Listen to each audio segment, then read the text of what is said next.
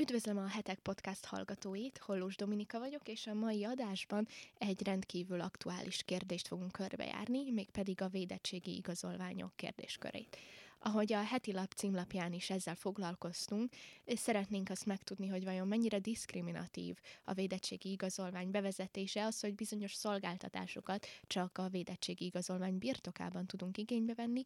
Sokan ahhoz hasonlítják, mint amikor sárga csillagot kellett kitűzni mondjuk a zsidóságnak a második világháború során, vajon mennyire állja meg ez a párhuzam a helyét, mennyire diszkriminatív a mostani szabályozás. A kérdések megválaszolásában Karsai Dániel, alapjogvédelemben jártas ügyvéd lesz a segítségünkre. Nagyon szépen köszönjük, hogy elfogadta a meghívásunkat, és szerintem kezdjük is el így a a legalapvetőbb kérdés az az ugye, hogy a 21. században nagyon hozzá vagyunk szokva, hogy egyre igyekszünk kiterjeszteni az alapjogokat, egyre, csopor, egyre több csoport igényét ismerjük el, az egyenjogúságra, egy igazságosabb társadalomra törekszünk, és sokat használjuk a diszkrimináció fogalmát így a hétköznapokban, de talán a legtöbb esetben nem pontosan. Tisztázzuk most, mi az a diszkrimináció? Ugye a diszkrimináció az, hogyha kicsit egyszerűsítve mondom, nyilván nem lehet ö, teljes fölírni alkotmányok szemben mint egy podcast folyamán lefolytatni. Tehát diszkrimináció az, hogyha ö, alapos, jól megindokolt ö, indok nélkül teszünk különbséget egyébként azonos összehasonlítható helyzetben lévő személyek vagy személyek csoportjai között. Ugye ez merül fel most a védettségi az online kapcsán is elég hangsúlyosan, hogy ez vajon átmegy ezen a teszten ez a szabályozás, vagy sem. Igen, sokat hallani akár azt a véleményt, hogy a védettségi igazolvány alapú beengedés az olyan, mintha származási alapon tiltanánk ki az embereket különböző helyiségekből.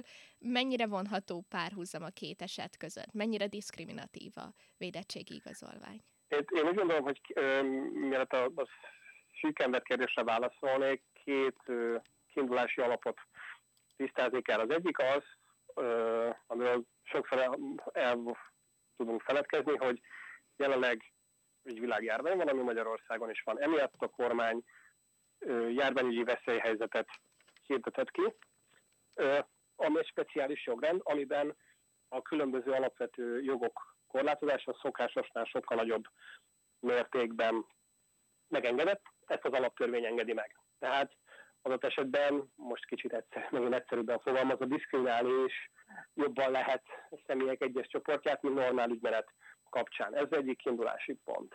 Uh-huh. Másik ö, kiindulási pont pedig az, hogy amiről most beszélünk, hogy különböző szolgáltatásokat nem lehet igénybe venni, az legalábbis a, az érintett tevékenységek egy körét nézve, ugye nem egy főkegyúri jegy, főkegyúri kegy, amit nekünk biztosít a kormány, hanem ugye alapvető jogaink gyakorlása, ami az a normális, hogy tudjuk gyakorolni. Hát amikor színházba megy az ember, akkor nem pusztán szórakozik, hanem mondjuk a művelődéshez való alapvető jogát gyakorolja. Amikor el akar menni az edzőterembe, akkor az egészséges élethez valószínűleg alapvető jogát gyakorolja, amit szintén az alaptörvény biztosít számára. Tehát ugye ezt nagyon fontos hangsúlyozni, hogy itt nem arról van szó, hogy egy exogácia kormány döntésétől függő tevékenységeket gyakorlunk, ami, ami egyébként nekünk nem jár, hanem igenis jár, az az való igaz, hogy egy járványi veszélyhelyzetben ezeket a jogokat lehetett korlátozni. De nagyon fontos azt, azt is hangsúlyozni, hogy ez a ö, jogkorlátozás, amire most a kormánynak joga van, ez nem partalan maga, az Alkotmánybíróság mondta ki pár hete, hogy csak a járványügyi védekezéssel összhangban azzal arányos és ahhoz szükséges jogkorlátozások megengedettek, tehát a kormánynak meg kell tudni indokolnia, hogy ezt a különbségtételt miért teszi meg. És itt jön ugye a, a szűkebben vett problémára az első meglátásom, hogy ezt mindig is hangsúlyoztam az elmúlt hetekben is, hogy önmagában az, hogy védettséghez köt bizonyos korlátozások feloldását a kormány, az nem eleve alkotmányellenes, az nem eleve diszkriminatív megkülönböztetés, de nem minden megkülönböztetés diszkriminatív, nem minden megkülönböztetés sérti az alaptörvényt. Viszont ezt meg kellett tudnia indokolni a kormánynak, észérvekkel, tudományos érvekkel, és ezen a ponton, álláspontom szerint a kormány jelenlegi szabályozási struktúrája elbukna egy alkotmánybírósági teszten, ugye az alkotmánybíróságban a kérdésben nem döntött, arról sincs tudomásom, hogy egyáltalán mentek-e már be, ugye még nem telt el olyan sok idő a szabályozás bevezetése óta mentek ebbe egyáltalán alkotmányjogi panaszok a az alkotmánybírósághoz hozzám érkeznek megkereséseket, ennél többet ügyvédként ugye nem mondhatok ezekről az ügyekről. Pedig kérdésem lett volna az, hogy elvállalná-e valakinek a képviseletét, aki mondjuk ilyen, így fordul el. Erre csak azt mondani, hogy igen, mert a, a problémával, tehát a, a kérdéssel vannak súlyos alkotmányjogi problémák is de mondom, ezt nem, erre, ennél többet nem tudok menni, nem is mondhatok az ügyvédi titok miatt. Az biztos, hogy, hogy azok a felvetések, hogy akiknek nincs védettségi igazolványa, és igazából mindegy, hogy milyen okból nincs, tehát azért, mert egyszerűen mondjuk még nem került sorra administratív közgazdasági okokból egyszerűen nem érkezett még meg, vagy, vagy nem kívánja magát beoltatni, az ebből a szempontból mindegy is. Tehát ez, ez lényegtelen, tehát hogyha mondjuk valaki a világnézetére, vagy akár a, a vallási meggyőződésére hivatkozva nem oltatja be magát, akkor azért ott egy, egy erősebb alapjog van talán az egyik oldalon, nem? Hát a vallásos meggyőződés az nem erősít semmilyen érvelés, tehát egy világi államban élünk, ahol vallásos meggyőződés hivatkozva a közös együttélés szabályait ugye nem lehet nem lehet fölrúgni. Ez nem a vallásgyakorlás szabadságának megsértés, hanem egyszerűen, egyszerűen ez így működhet önmagában azért, mert valaki úgy gondolja, hogy neki vallásokból ezt nem kell beadni ezt a erre nem hivatkozhat, de én ebben a konkrét ügyben ugye ennek igazából nincs is relevancia, ugyanis nem kötelező vakcina. Értem, és kötelezővé lehet hát, tenni senkit az oltást? Tehát senkit nem köteleznek arra, hogy ezt beadassa magának. És el, elméletileg hát, szemben mindegy, hát mindegy, hogy valaki miért nem akarja beadni magat, beadatni magának, egyszerűen nem bízik benne bármilyen abból, vagy vagy vallásos meggyőződésben ez ebből a szempontból mindegy. Értem, de egyébként kötelezővé lehetne tenni az oltást? Alkotmányjogi szempontból? Ez, nagyon jó kérdés, én úgy gondolom, hogy elvileg nincs kizárva, hogy, hogy kötelező oltásokat írjanak elő. Rengeteg kötelező oltás van Magyarországon, és gyerekkorában mindenki csomót megkap. És arra van akkor nem bírósági gyakorlat, és Strasbourgi emberi bírósági gyakorlat is, hogy önmagában az, hogy kötelező oltások vannak, az, az nem sért emberi jogot. Értem. Tehát ugye ezt is megfelelően szakmailag alá kell tudni nyilván támasztani. A koronavírus kapcsán, hogy a kötelező oltásnak van-e szakmai indokoltsága, az nem egy alkotmányjogász erénuma, azt, azt mondják meg a járványi szakértők, sehol a világon nem kötelező, legjobb tudomásom szerint. Értem. És a német belügyminiszter például azt mondta, hogy azért nem tartja elfogadhatónak, hogy az oltáshoz plusz jogokat kössenek, mivel az gyakorlatilag az oltás kötelező vétételét jelenteni, míg a, a hazai alapjogvédő civil szervezet a Társaság a Szabadságjogokért szerint az oltás kötelező vétele túlságosan beavatkozna az önrendelkezési jogba, és sokkal jobb megoldás több lett jogokkal ösztönözni az embereket az oltásra. Ön mit gondol, ezek az intézkedések burkoltan nem jelentik a kötelezést valójában? Hát a kötelezés talán nem is, az biztos, hogy a kormány nem is titkolt célja a a különböző jogosultságok védettségi igazolvány, és ez nagyon fontos, hogy nem védettséghez, védettségi igazolványhoz kötése az, hogy minél többen elvegyék ezt az oltást. Hogy ez a cél alkotmányos-e, az megint egy nehéz kérdés, de úgy gondolom, hogy a válasz rá nemleges. Itt is a kiindulás az, hogy egy kormányzat különböző intézkedésével, különböző jogosultságok bizonyos feltételek teljesítéshez kötésével ösztökélheti a ö, állampolgárokat arra, hogy bizonyos dolgokat tegyenek, vagy ne tegyenek. Egyébként ennek hatalmas szakirodalma van, közgazdaságtanban, viselkedési pszichológiában még Nobel-díjakat is osztottak ki az, ezt a területet kutató nagyon-nagyon fényes elméknek, akik ugye alapvető ö, megállapításokat tettek ezen a téren. Tehát az ilyenfajta ösztökélés az önmagában véve nem kárhoztatható, nem alkotmányemes. De az biztos, hogy a állampolgárok ösztökélését a kormány egy demokratikus jogállamban, amit legalábbis elvileg Magyarországon forma még mindig játszunk, az alkotmányos játéktéren belül kell maradnia. Hogyha a kormányzat alaptörvénybe ütköző módon szabályoz valamit, és így próbál minket ösztökélni, rávenni valamire, az nem elfogadható. És jelen esetben a védettségi igazolványhoz kötődő szolgáltatás és egyéb szabadságjogok gyakorlásának metódusa szerintem nem áll ki az alkotmányosság próbáját. Mindenfajta észszerűséget nélkülöz, és ugye én úgy gondolom, hogy ez nem pusztán az én magánvéleményem, vagy szakmai véleményem, mert ezt írásba adta a kormányzat, hiszen a védettségi igazolványhoz kapcsolódó többletjogosultságokról szóló kormányrendeletnek a preambulum vagy bevezető része maga mondja azt, hogy ennek a szabályozásnak a bevezetésének a fő oka az, hogy volt egy online nemzeti konzultáció, ahol a résztvevők 65%-a támogatta, hogy a védettségi igazolványhoz többletjogosultságok társuljanak. Na most egy online konzultáció ráadásul nem is elsőkör eredménye, de ha elsőkör eredmény lett volna, az se a Különösképpen hát szakmai, tudományos megalapozottságnak biztos, hogy nem tekinthető, és mondom, ez benne van a kormány lett bevezető részében, ez nem csak egy kormányinfon elhangzott vélemény, hanem ez írásban van adva. Úgyhogy ennek fényében én úgy gondolom, hogy a, az észszerűségi teszt, ami a diszkriminációs teszt egyik alappillére, ez a szabályozás biztos, hogy ö, nem menne át, és kár érte, mert egyébként, mondom, mondjuk egy járványi veszélyhelyzetben azt ö, elvárni, hogy mondjuk védett emberek száma minél magasabb legyen, és ehhez kötni bizonyos jogosultságokat, az nem lenne eleve eretnek, de a konkrétan létrehozott szabályozási forma az nagyon súlyos alkotmányos aggályokat vet fel. Hogyha jól értem, akkor elsődlegesen a probléma az indokolással van? Tehát, hogy a kormány nem támasztotta kellőképpen alá, hogy ezt miért vezeti be, vagy maga a szabályozás egyébként is problémás? Hát a, a, az, indokolás, az indokolás hiányzik. Ugye ez nagyon fontos dolog, hogy az, ahogy említettem is korábban, az Alkotmánybíróság azt kimondta, hogy a különböző alapvető jogok korlátozására a járványi védekezés érdekében kerülhet sor. Ha valamennyire racionalitást talán akarunk maradni, akkor azért az megállapítható, hogy például érdekes összevetési alap az, hogy milyen járványügyi számok voltak november 11-én, amikor a védekezés második szigorú hulláma elkezdődött, amikor lezárt az ország. Akkor volt körülbelül 3500 új fertőzött. A mai napon a megjelent hírek szerint van 1500. 101 ember hunyt el koronavírusban, ma 106. November 14-én 6300-an voltak kórházban, ma 3800-an vannak.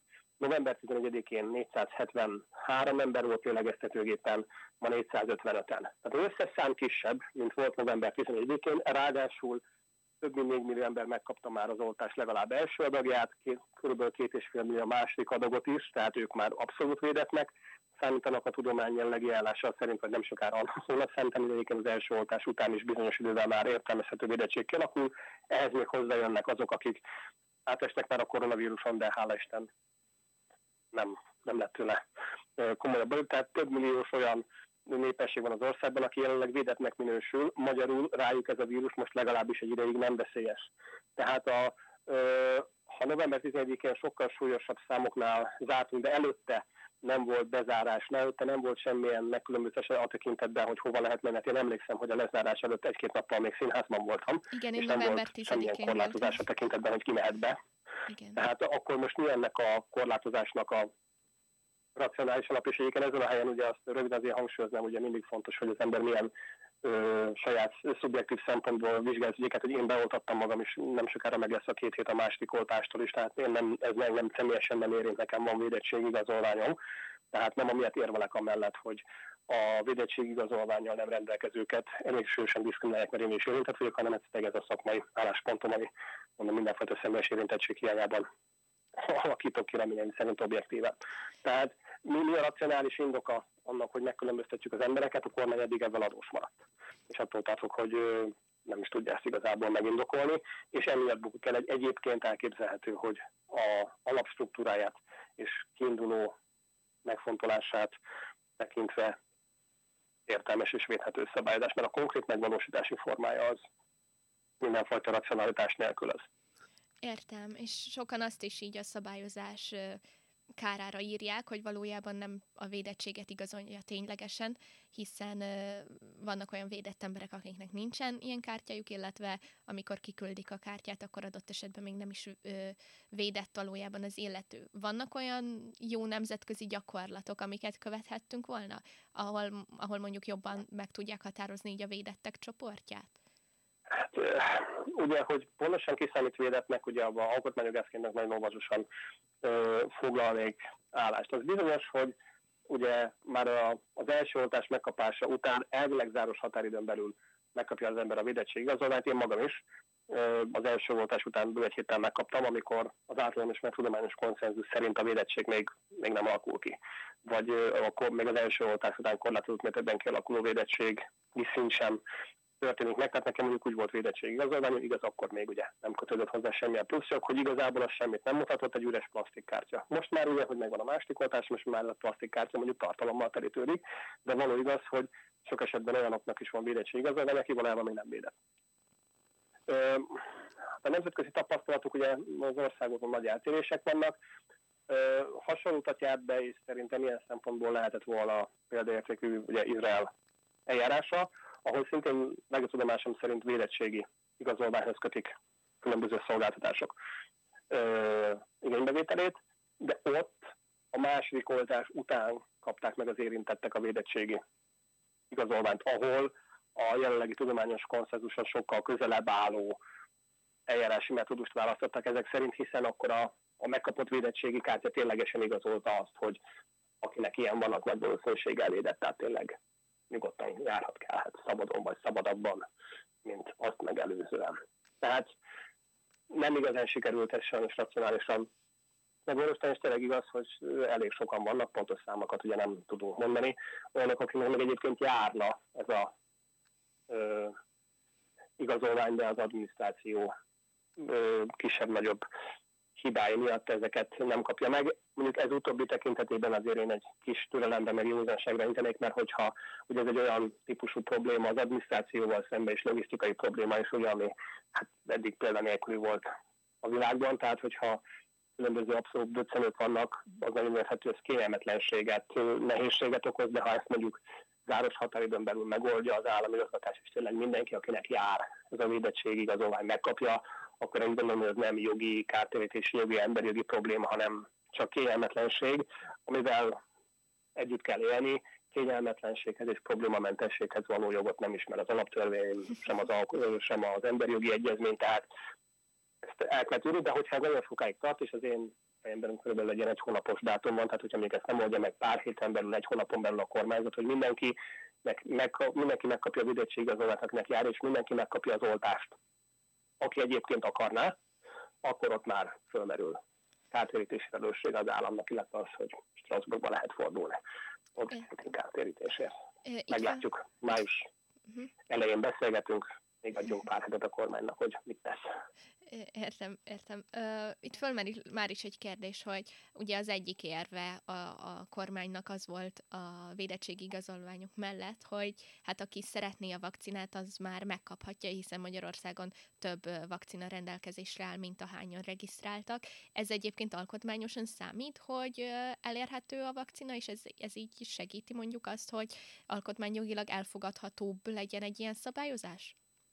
Hát az biztos, hogy ha valamilyen feltételhez köti a kormányzat egy jogosultság gyakorlását, jelen esetben ugye mondjuk, hogy visszaköti az ember az életét, ebben a körben megint hangsúlyozom, hogy itt nem kegyről beszélünk, hanem alapvető jogaink gyakorlásáról, ami ez nekem már nevében is benne van, jogom van, és ezt nem a kormányzat kegye, hogy visszaadja, akkor az egy minimum, hogy biztosítsa azt, hogy megfelelő vakcinák rendelkezésére, rendelkezésre álljanak. Ugye ez egy nagyon bonyolult mátrix, ugyanis hát persze elégséges vakcina rendelkezésre áll, de részben amiatt, mert a kormányzat nem kommunikál megfelelően, és az információkat a koronavírus járvány egész alatt csak csöpögtette, de teljes körű valódi jó megbízható tájékoztatást nem adott, ezért egy nagyfokú bizalmatlanság van a társadalmon belül, részben érthető, részben nem elfogadható okból. A, általában a oltás ellen bizonyos ö, bizonyos ö, oltások ellen és emiatt ugye az emberek várnak mondjuk például arra, hogy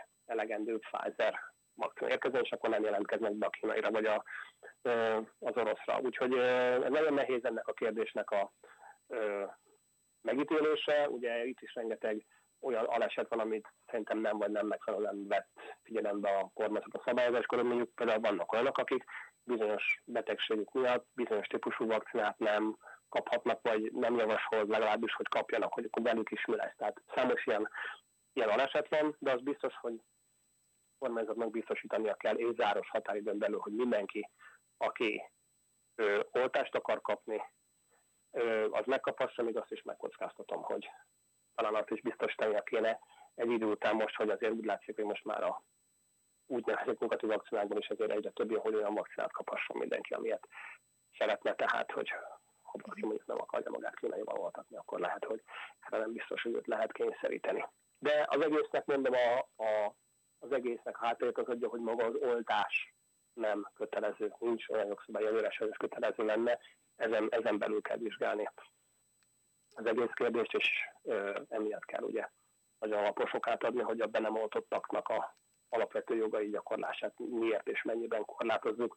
Ezzel a indokolással és alátámasztással a kormányzat adós, és én úgy vélem, hogy hát nem is tudná teljesíteni ezt a indokolási kötelezettségét. Az nem indok, hogy ebből akarom rávenni az embereket, hogy, hogy beoltassák magukat. Ez lehet egy akceptálható közcél, de hogy alkotmányosan megvalósítása, az szinte biztos, hogy nem igaz. Uh-huh.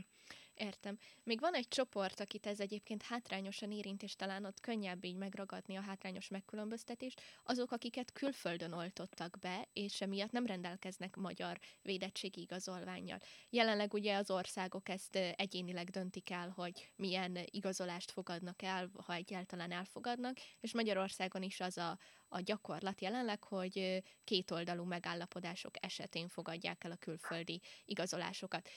Mondjuk az a csoport, akivel olyan országban kapta meg a vakcinát, ahol nincsen ilyen, akivel nincsen ilyen megállapodás, és itt Magyarországon ugyanő be van oltva, de nem vehet részt mondjuk egy étterem zárt térben történő vacsorán, az mit tud tenni? Tehát őt egyértelműen hátrány éri.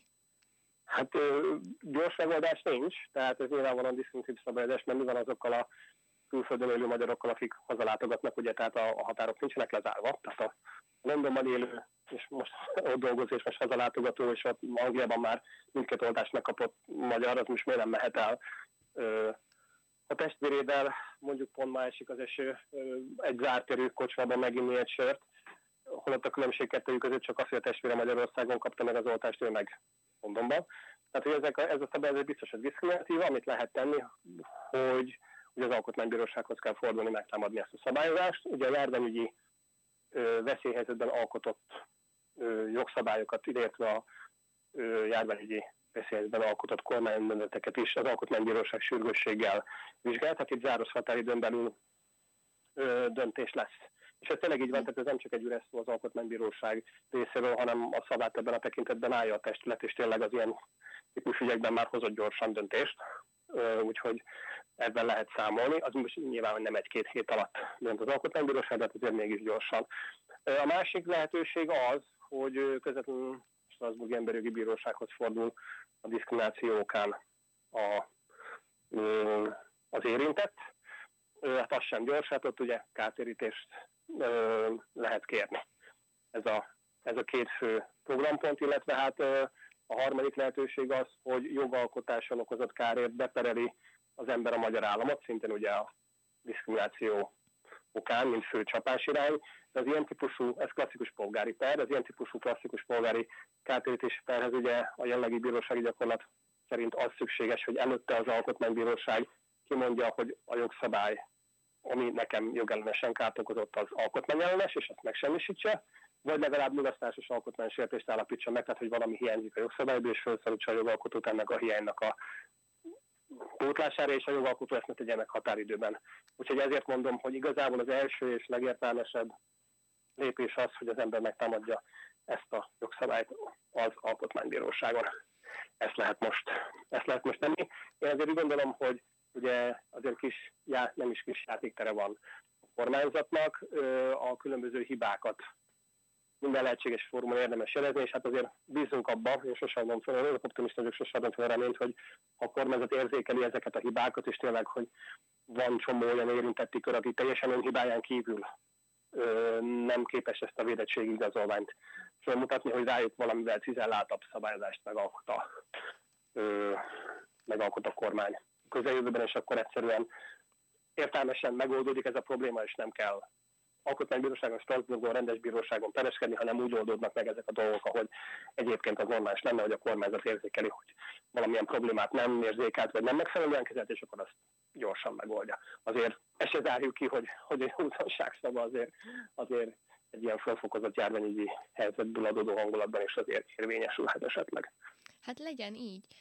Még van egy nagyon fontos kérdés, ami szerintem nagyon sok hallgatónkat érdekli, mégpedig az, hogy, hogy most, ahogy ez már többször elhangzott ebben a podcastban is, hogy országonként eltérő a gyakorlat, és ez most az Európai Unió szeretné egységesíteni legalább a tagállamok területén. Mennyire lehet megindokolni mondjuk alkotmányjogilag, hogy két különféle típusú vakcinával beoltott ember között legyen különbségtétel. Tehát ez már megint egy másik probléma, hogy nem, nem azok között teszünk különbségét, akik védett, nem védett, beoltotta magát, nem oltotta be magát, hanem hogy konkrétan, hogy milyen vakcinával. Ez, ez alapján lehet egyébként különbséget tenni, ez megindokolható? Ugye a különböző vakcinák a beoltott emberek közti különbségtételnek az indoka legalábbis formálisan valójában ugyanaz, mint a beoltottak és a nem beoltottak közti különbségtétel. Ez alatt azt értem, hogy lehetséges, az Európai Unió úgy fog tekinteni bizonyos vakcinákra, hogy azok nem nyújtanak megfelelő védettséget. Ugye ez, ennek a podcastnak a kereteit szétteszíti, és nem is, a, nem is egy alkotmányozás mm, szakterületre tartozik, hogy milyen indokok állnak valójában amögött, hogy mondjuk az orosz vagy a kínai vakcina vakcinákat elismeri -e az Európai Gyógyszerügynökség vagy sem. Hát emögött, emögött elvileg egy szakmai indok húzódhat, és akár ez szakmai szempontból meg elfogadható is lehet. Itt egyébként megint hangsúlyozom, hogy mondjuk én úgy védem, legalábbis nem, nem védem, hanem azt mondom, hogy inkább azt mondom, hogy a mellett érvelek, hogy nem feltétlenül irracionális az Európai Unió álláspont, hogy én pont orosz vakcinával vagyok beoltva, tehát engem mm. könnyen lehet, hogy érinteni fog az, hogy én nem utazhatok úgy, mint aki Pfizerrel van beosztva, vagy Modernával. Tehát ez, ez elképzelhető, ha mondjuk ezek a vakcinák is megkapják az engedélyt, akkor ez a probléma oldulni fog. Ennek a kérdésnek azért gyanítom, hogy nem pusztán jogi, alkotmányjogi, hanem egyéb politikai, geopolitikai megfontolások is húzódnak a háttérben. Ez derítsék fel azok, akiknek ez a szakterülete. Itt is én úgy gondolom, hogy ugyanaz a, az alkotmányos teszt érvényesül, tehát ha az Európai Unió így megkülönböztet különböző oltásokkal rendelkező emberek között, az különbségtétel, az nem feltétlenül diszkriminatív, de csak akkor tud meg kimenekedni az Európai Unió diszkrimináció vágya alól, hogyha ő is megfelelő észszerű érvekkel bemutatja azt, hogy ez a különbségtétel arányos és indokolt. Ha ezt nem tudja megtenni, akkor, akkor ezzel az Európai Uniós szabályozással is ö, szemben is komoly aggályok fölvethetők, de ez még a jövő zenéje. A hírekben megjelent tájékoztatás szerint ugye ez június közepe lesz. Addig még nagyon sok víz le fog folyni az összes létező európai folyón, fog előre menni az európai oltási program, és nagyban fogja befolyásolni. Szerintem az európai döntéshozókat éppen, hogy fognak állni a járványmutató számok, remélhetőleg ugye lejjebb fog menni, és akkor egy ö, kicsit nyugodtabb klímában fog ez a döntés megszületni, és itt is újfent hivatkoznék arra, nagyon fontos megfontolás, hogy azért ezt ne felejtsük el, hogy hogy bármiféle korlátozásra ugye azért járványügyi jogból kell, hogy sor kerüljön. És itt azért mondjuk az Európai Unió legfontosabb vívványáról a, a szabad mozgásról beszélünk. Okay. Az Európai Unió ezt most minden további nélkül alapos, nagyon alapos szakmai indok nélkül feladja, hát az egy nagyon szomorú bizonyítvány lesz a ö, Európai Unióra nézve. Lehet korlátozni a szabad mozgást, egy, főleg egy járvány esetén, ami vitathatatlanul létezik, aki úgy gondolja, hogy nincs koronavírus elrendet, hogy ez nem egy komoly egészségügyi válsághelyzet, az a, én személyesen megmondom, hogy nem tudok mit kezdeni, de az biztos, hogy mindent nem lehet fölfűzni a járványügyi védekezésre, és az alapvető jogok korlátozását mindenfajta különösebb, alaposabb megfontolás nélkül megtenni ezen alapon, hát az, az nagyon-nagyon kétséges, akkor úgy fogom érezni, hogy kicsit talán túlságosan feladunk egyéb alapértékeket, amiket legalábbis elvileg nagyon fontosnak tartunk, és ez nem biztos, hogy egy jó irány a jövőre nézve is. Értem. És egy ilyen Európai Uniós szabályozással szembe hova lehet fordulni? Hát ez nagyon kérdés, mert ugye tehát, tehát így egyszerűen nem lehet megszállni, tehát mm. nincs Európai uh, Uniós uh, alkotmánybíróság. Ugye az Európai Unió egy döntését elég szűkeletek hogy a Luxemburgi Uniós Bíróságon meg lehet támadni, de hát először látni kell, hogy pontosan mi lesz ez a szabályozás az egyes tagállami szinteken milyen döntési kompetenciákat ad, és akkor utána lehet azt megmondani, hogy az egyes tagállamok ellen kell fordulni, vagy, vagy uniós szinten kell ennek a szabályozásnak a megtámadását kifundálni. De ezt mondom, azt mondom, hogy ez még kicsit idő előtti, nézzük meg, hogy pontosan milyen szabályozás születik, és pontosan milyen kompetenciákat hova telepít. Hát nagyon szépen köszönöm, hogy elfogadta a meghívásunkat, és hogy ilyen részletesen válaszolt a kérdéseinkre. Remélem a hallgatóknak is tisztult a kép, és most már jobban átlátjuk, hogy milyen problémákkal szembesülünk itt a védettségi igazolvány kapcsán. Dr. Karsai Dániellel beszélgettünk, és további szép napot Nagyon szépen köszönöm a meghívást. Viszont hallásra.